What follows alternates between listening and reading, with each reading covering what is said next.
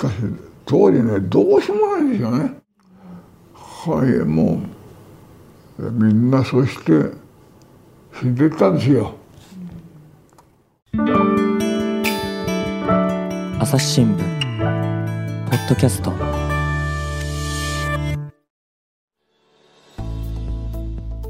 朝日新聞の木田光です。本日は語り継ぐ戦争についてお届けします。ゲストがオピニオン編集部の大野紗友子さんです。よろしくお願いします。よろしくお願いします。えー本日のテーマは何でしょうか？はい、あの学徒出陣から80年ということでお伝えできればと思います。はい。えっ、と、本日ですね、えっと、インタビューも、あの、取ってきてくださったんですけど、取材したお相手はどんな方ですか？はい、あの神奈川にお住まいの三田村宝司さん、101歳の方です。あの長年ですね、幼稚園をあの運営されてきた方なんですけれど、あの今回伝えておきたいということで、あの初めて投稿してくださいました。今あの明治神宮外苑のあれがね変わっちゃったでしょ、オリンピックで。まあなんか非常に愛着がありますあありますよね。野球とかはその後戦後神宮には行かれ行ったことありますよ。だけど今度はもうこの年になっちゃったしオリンピックで丸く変わっちゃったでしょ？もう全然違いますよ。そういうものはどっかに根っこで我々がしたっていうの出なかった全然出なかったですよね。はい。えっ、と、今回のお話の場所はどちらになりますか？はい。東京の国立競技場です。この前オリンピックが開かれた、まさにあそこの競技場のところです。はい。えっ、と、こちらですね、戦争中はどういった形で使われていたんでしょうか？あのーこちらがですね、当時は明治神宮外苑競技場ということだったんですね。はい。1943年ですから昭和18年、18年の10月の21日に、あの、文部省などが主催して、出陣学徒壮行会というのが開かれたんですね。はい。えっ、と、名前にもある通り、まあ、学徒っていうぐらいなので、学生さんたちが集まった大会になるんですかね。そうですね。まあ、大会というか、まあ、あの、式典ですね。はい。あの、そうなんです。えっ、と、首都圏のですね、77校の、まあ、正確な人数はわからないんですけれども、2万5千人ぐらいが参加したんではないかと言われています。あの、ちょっと遡るってお話しすると、はい。あの、当時はですね、あの、学生さん、特に大学とか専門学校に進学するっていう人は本当に日本の中でごくわずかだったんですね。なので、そういう人たちは、あの、当時決められていた、あの、徴兵から猶予されていたんです。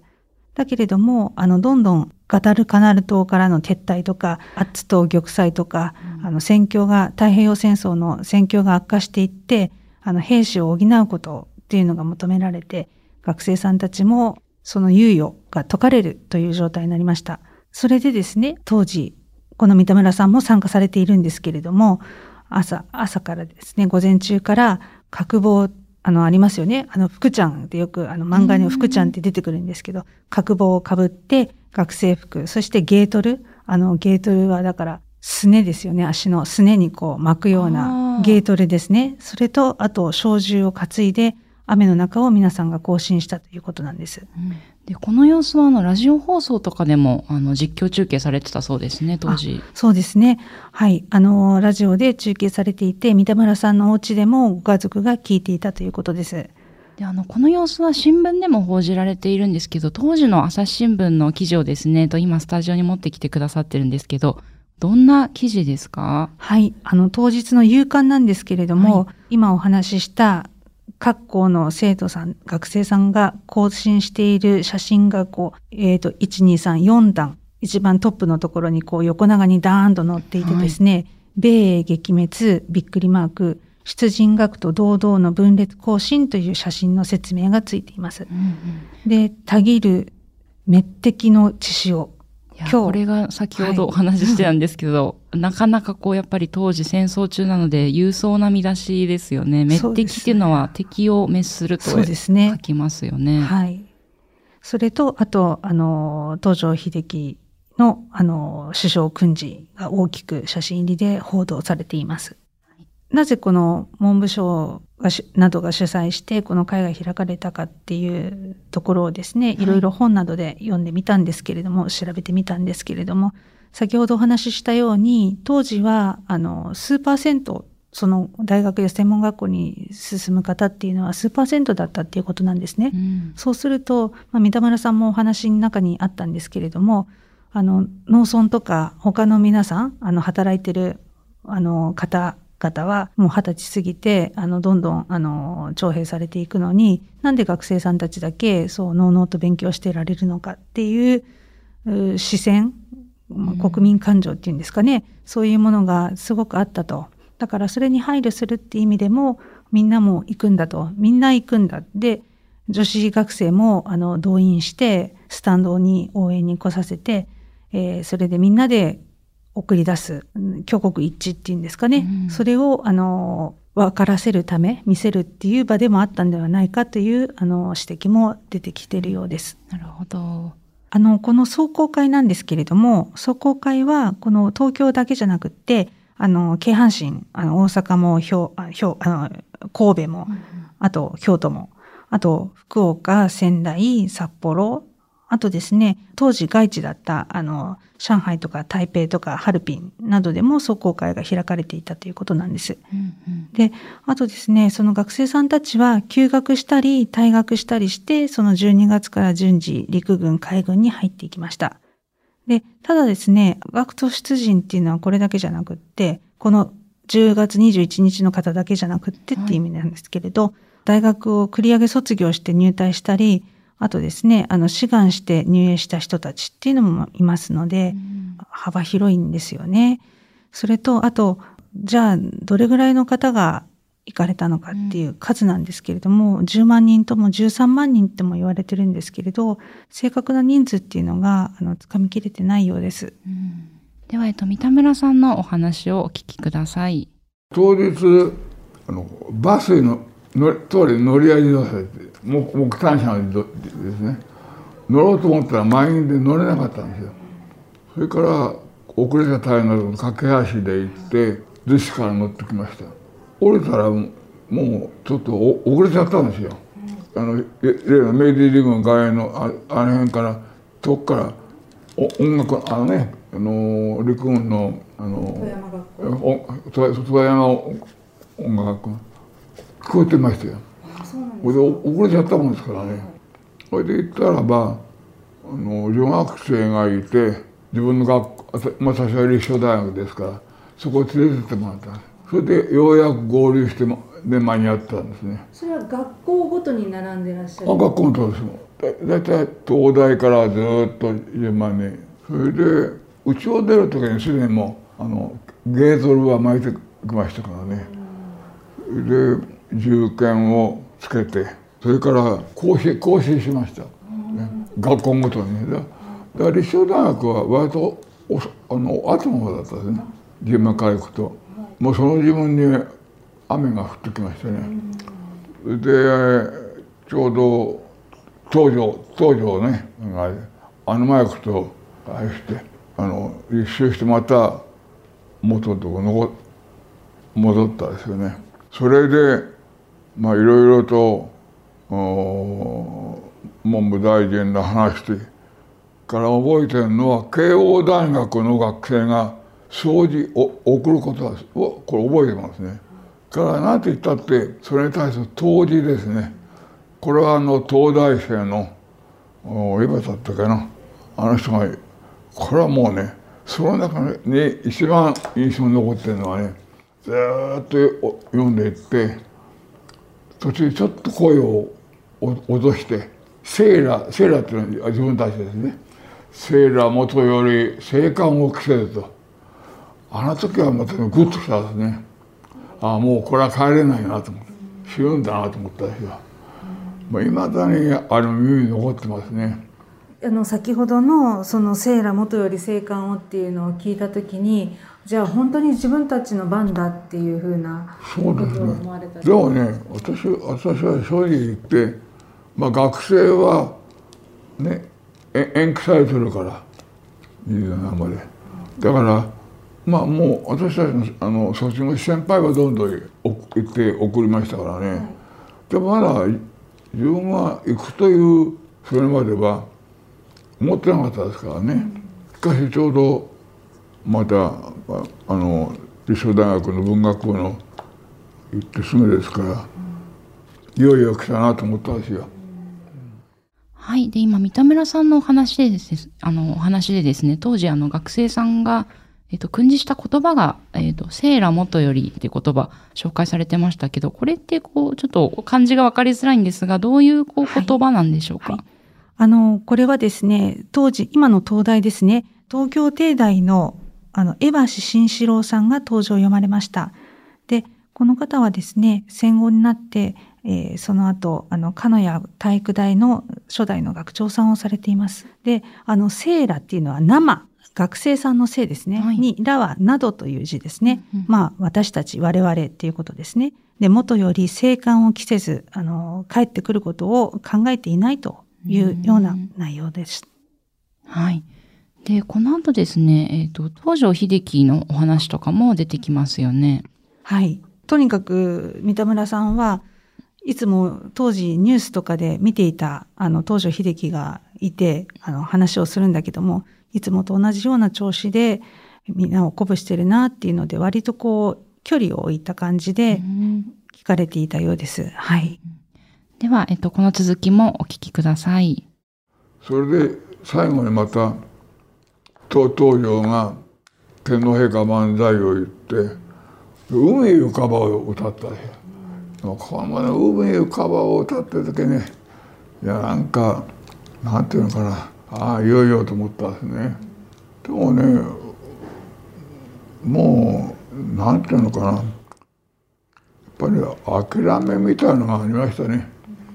今までいただいた当初の中でもう男の子はもう二十歳人生二十歳までだっていうふうに思っていた方もいらしたようなんです。あの通りまあ数えですけど27まではある大学高等専門学校の延期されたんですよ。えそれが撤廃したわけですえね。えあで後で調べたらやっぱり勅令ですよね。天皇陛下のあれによって決めるんですね。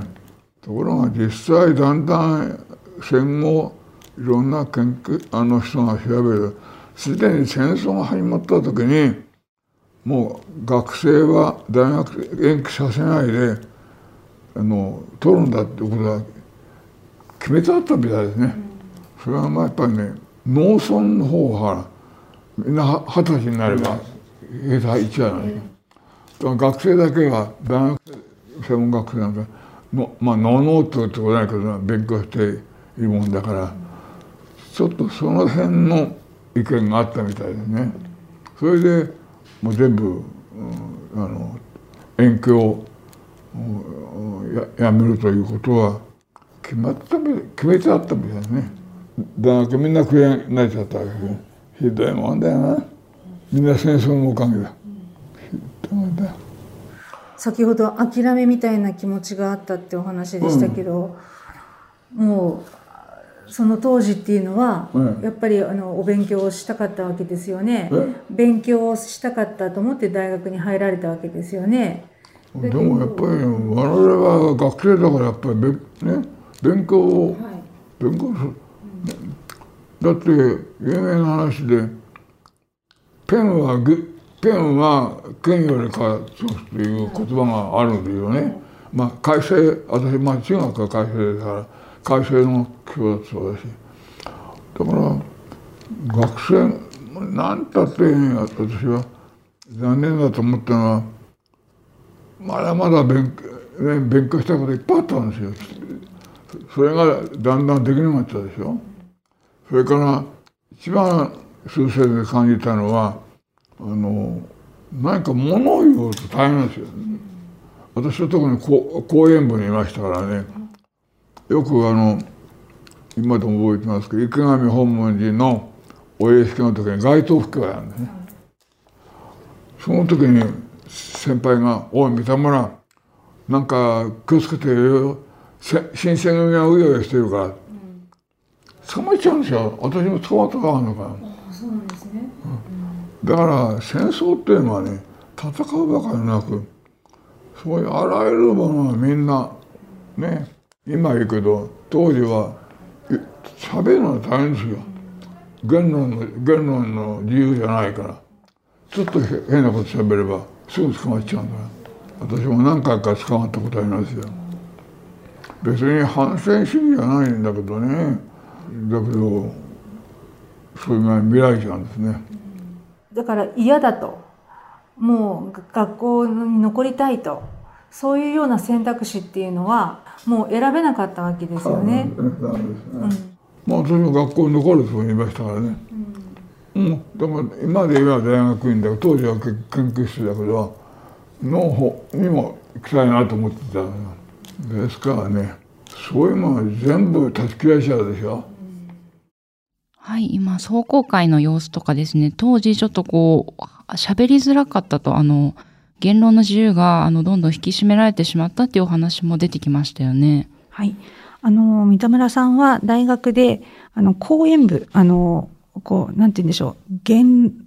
言論部っていうか、そうそうですね、ね、そういったようなところに入っていらしたようなんですけれども、なので、あの、お話をこう、いろいろ演説とか自分の考えを言ってると、あの、ちょっと来なさいって言って呼ばれたりしたこともあったと。で、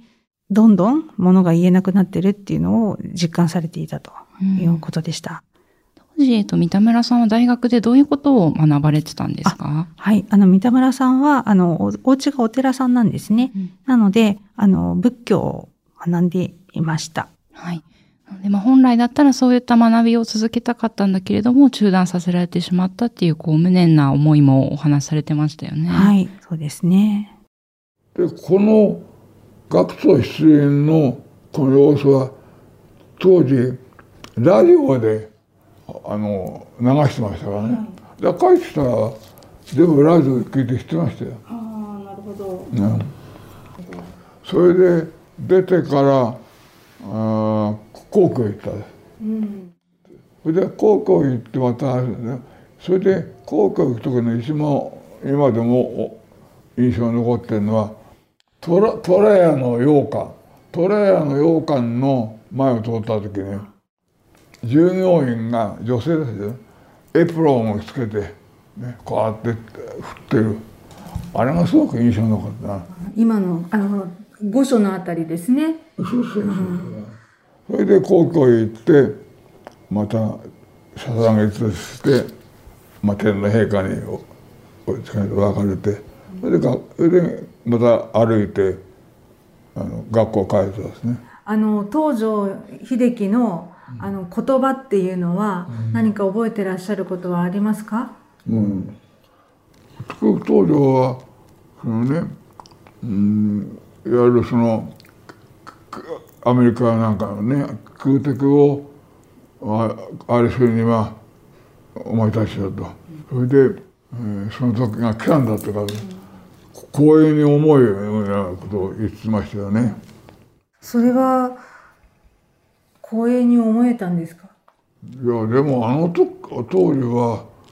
まあ、大東亜共栄圏というねもう大私は大東亜共栄圏はいいと思ったんですよ。だけど実際は何て言うのかな日本のそういう侵略的なあれがあったんですからねしかし当時ねどうしようもないんですよね。はいもうみんなそして死んでったんですよ。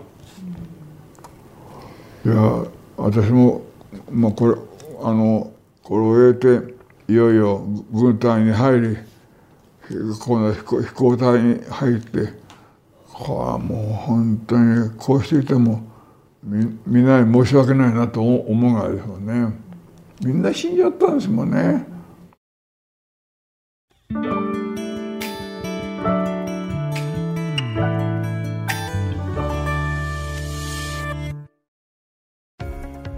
私は朝日新聞歩きき人工音声が伝える速報ニュースのポッドキャストです。通勤中でも、お料理中でも、運動中でも、趣味の作業中でも、何かしながら最新のニュースをフォローできます。あなたの知りたいニュースどこででも。朝日新聞歩きき。たった数分で今日のニュースをまとめ聞き。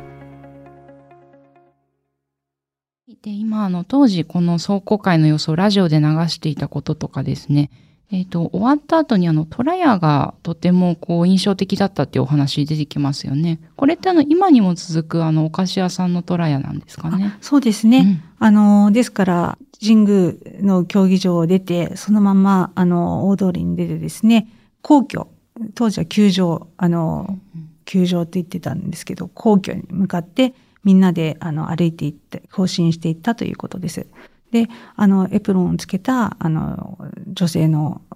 方たちが、店員さんたちが出てきて、なんかそれをすごく覚えてらっしゃるということですね。いや、なんかこういうふうにこう、今とつながる、こう、食べ物の話とかもですね、この後にも出てくるんですけど、結構こう、私たちの身近なところのお話なんだなっていうのがすごく、なんか感じられましたね。そうですね。だから、今もね、残ってるっていうところだし、今も通ってる、車がバンバン通ってる、あそこの御所のあたりですけれども、ね、本当にここで起きたんだなっていうことを実感することができますね。はい。もうみんな諦めちゃったんじゃないですかね。まあ張り切ったのもいましたけどね。あそうなんですね。まあ私なんてあんまり張り切った方じゃないから。諦めっていうのはもうだから小さい時から戦いが日常になってきてでそれで軍事演習とかもされ教練もあってそれでもうこう戦いが日常の中にあったので、えーなんて言うんでしょう。あのそういうもんだっていう。あの当時ね、それはこう先輩はほらそ卒業すると、軍隊行ってたでしょ。だからその何人かやっぱり壮行会やりましたよ。もうこの壮行会がねまあ学生だから元気だけど非常に嫌だったですね。特に僕は親友が学校で一番仲良かったのが軍隊入る時ですね。戦争というのはそのお送るべ別離がある別離ね別れるもう送送りに行った時はもうわもう二度と会えないつもりで行かないと。みんなそうですよ。だからそれには随分僕も苦労しましたよ。なんとかやっぱり親友とかそれから先輩を送るのに少しでもまあそのね気持ちを組んでやろうと思ってね、いや当時はだからね戦争っていうのはだ私なんて将軍がだからいいけど妻子のいた人なんて大変だよね。それは今度百人センター行った特攻の時によまた感じたですよね。だから戦争はね何たって自分一人じゃなくてさそういう身内とかいろんな人はその別れるなくちゃならないっていうのは辛かったですね。今でもそう思いますよ。それでもねあの当時行かなきゃねもし行かなきゃ大変なことですからね。それは大変なことっていうのはもうもう要するに非国民で。その本人だけではいいけどさ親兄弟親戚全部ダメなのか。だから自分一人じゃなのでどうにもなるよね、まあ、逃げちゃうこともできるしようと。ところがなぜ我々はしなかったですよもしもそうそんなことしたらば自分一人じゃなく親兄弟親親族。だから仮に私がそうしたらばここにいられないじゃ非国民だ。そういうその時代だったですね。だから軍隊入ってからもいろんなみんな辛抱したっていうのは我慢しないと今言ったようなそれこそ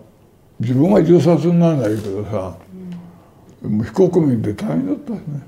諦めっていうのはそういうところからあるってことですかね。だから自分はそうやって我慢してちゃんとやお勤めしなければ大変なことになることっていうね非常にだからあの当時はねよくそれでみんなつやってきたんですよね。はい。で、あの、当時のですね、あの、どういう感情でいらっしゃったかっていうことについてもお話しされてるんですけど、まあ、今振り返ると、こう、諦めだったっていう言葉がすごく印象として、あの、すごい強い印象を残したんですけども、インタビューの時も、やはりそういったことをおっしゃってましたかね？あのー今、お友達とのね、あの、お別れのことも、あの、お話が出てきたんですけれども、あの、なんて言うんでしょ